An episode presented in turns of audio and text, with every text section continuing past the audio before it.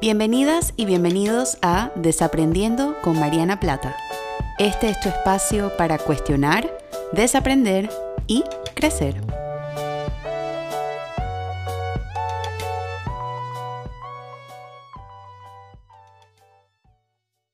Bienvenidos al episodio número 2 del podcast Desaprendiendo con Mariana Plata. Estoy muy contenta de estar aquí una semana más compartiendo con ustedes.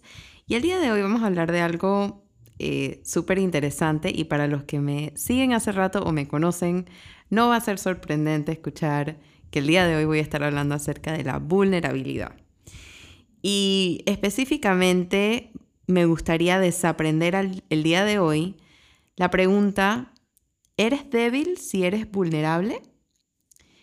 Eh, así como les dije, para los que me conocen, las que me conocen, no les sorprenderá que ya en el segundo episodio estoy hablando de mi ídola y mi mentora en básicamente todo lo que hablo de vulnerabilidad, Brene Brown, que es una investigadora y trabajadora social que ha dedicado los últimos 15 años de su, de su carrera profesional en hablar de la vulnerabilidad, investigar acerca de este tema, de la vergüenza, de la conexión humana.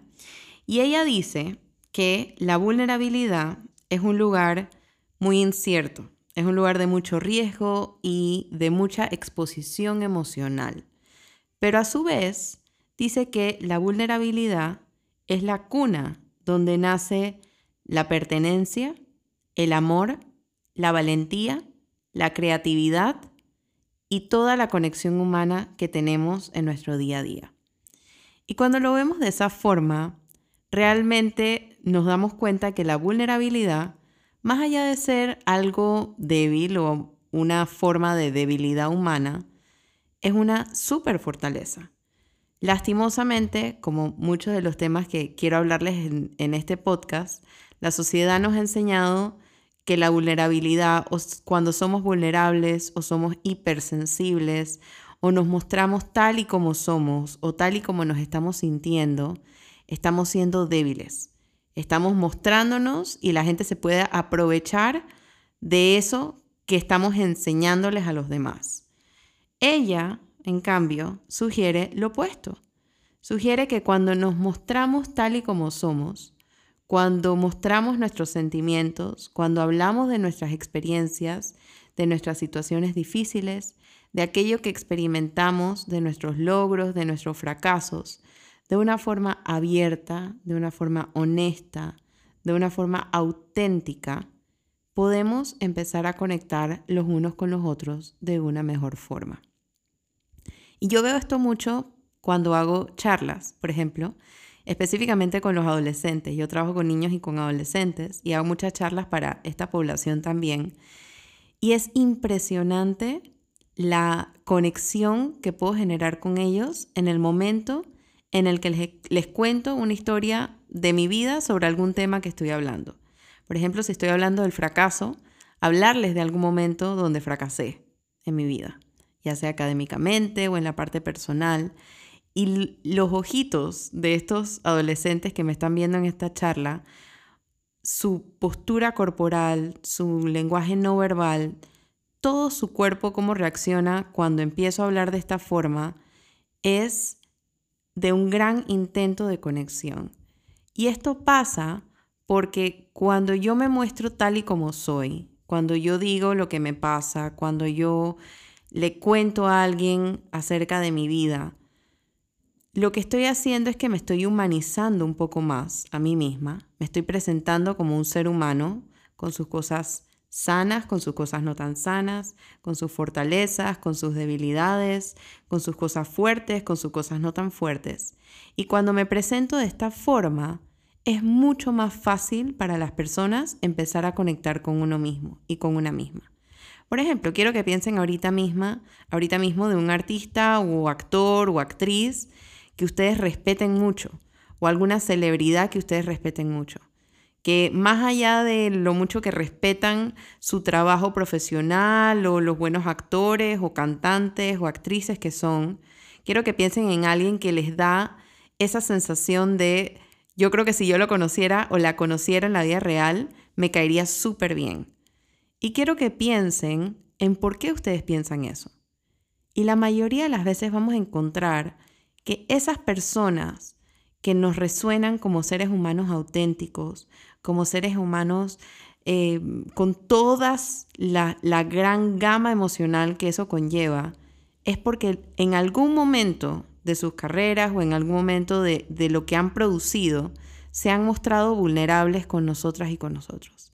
Se han mostrado de una forma humana, de una forma en la que me puedo reconocer a mí misma y puedo reconocer mis propios logros, mis propios fracasos, mis propias dudas, las partes sanas, las partes no tan sanas. ¿Y qué más valiente y qué más fuerte que eso? Por eso, no es la vulnerabilidad una señal de debilidad.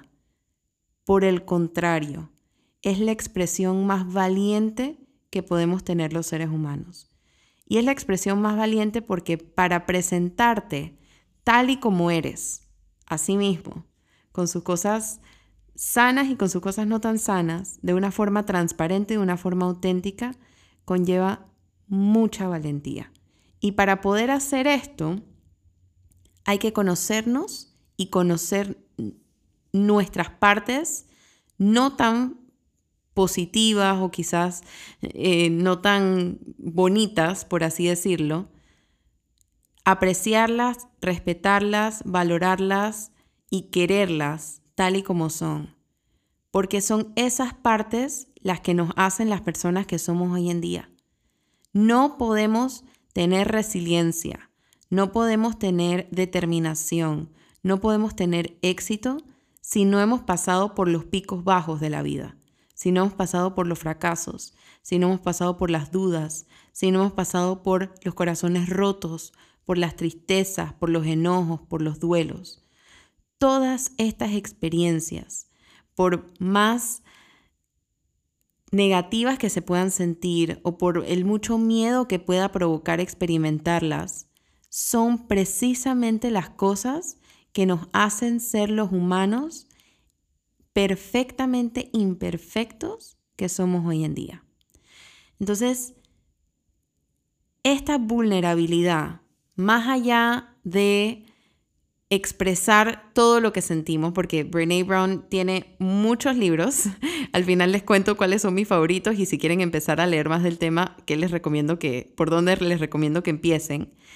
Ella habla que la vulnerabilidad no es decir todo lo que me está pasando y ser un libro abierto con todo el mundo. No, uno también tiene que poder elegir con quién uno decide ser vulnerable y con qué otras personas pueden recibir esa vulnerabilidad de la misma forma tan respetuosa, tan empática, tan amable, tan bondadosa, tan generosa y tan auténtica como yo le estoy mostrando. La vulnerabilidad no es simplemente dar y dar y dar y dar tampoco. Parte de ser vulnerables también es establecer límites, establecer límites con los demás, establecer límites con uno mismo. Y quienes han establecido límites en algún momento de sus vidas saben lo difícil y lo valiente que es poder hacer esto de una forma asertiva.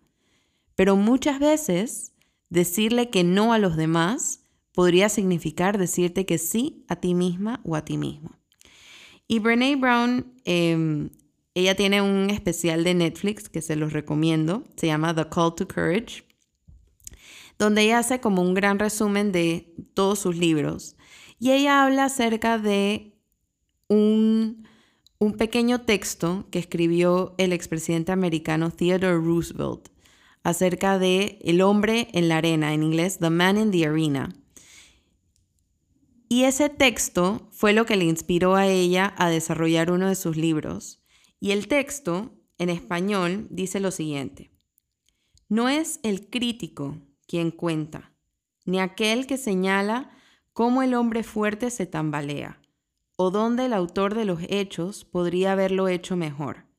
El reconocimiento pertenece al hombre que está en la arena, con el rostro desfigurado por el polvo y el sudor y la sangre, quien se esfuerza valientemente, quien yerra, quien da un traspié tras otro, pues no hay esfuerzo sin error ni fallo pero quien realmente se empeña en lograr su cometido, quien conoce grandes entusiasmos, las grandes devociones, quien se consagra a una causa digna, quien en el mejor de los casos encuentra al final el triunfo inherente al logro grandioso, y quien en el peor de los casos, si fracasa, al menos fracasa atreviéndose en grande, de manera que su lugar jamás estará entre aquellas almas frías y tímidas que no conocen ni la victoria ni la derrota. Y este texto es tan poderoso porque engloba de una forma impresionante lo que es ser vulnerable. No es sencillamente mostrarte como eres y punto. Es tomar riesgos, es tomar riesgos emocionales. Es hablarle a otras personas acerca de cómo estás emocionalmente. Es pedir ayuda, es ofrecer ayuda.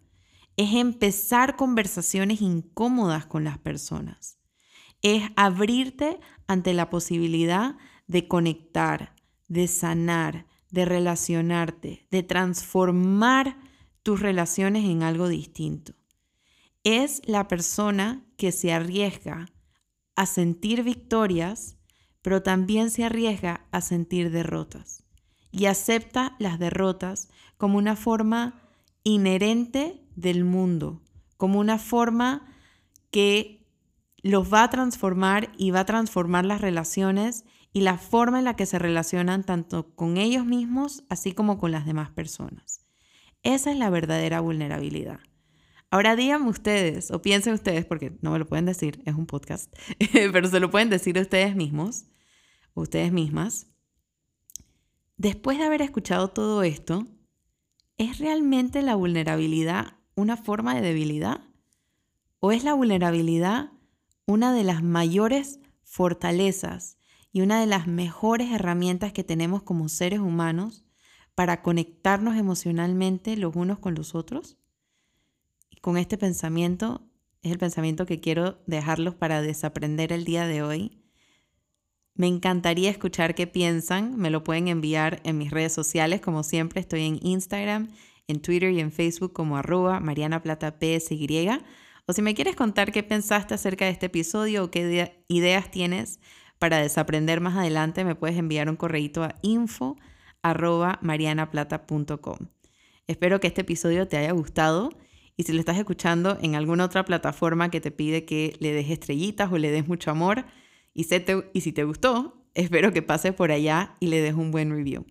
Espero que tengas una linda semana y te abras a seguir desaprendiendo. Chao.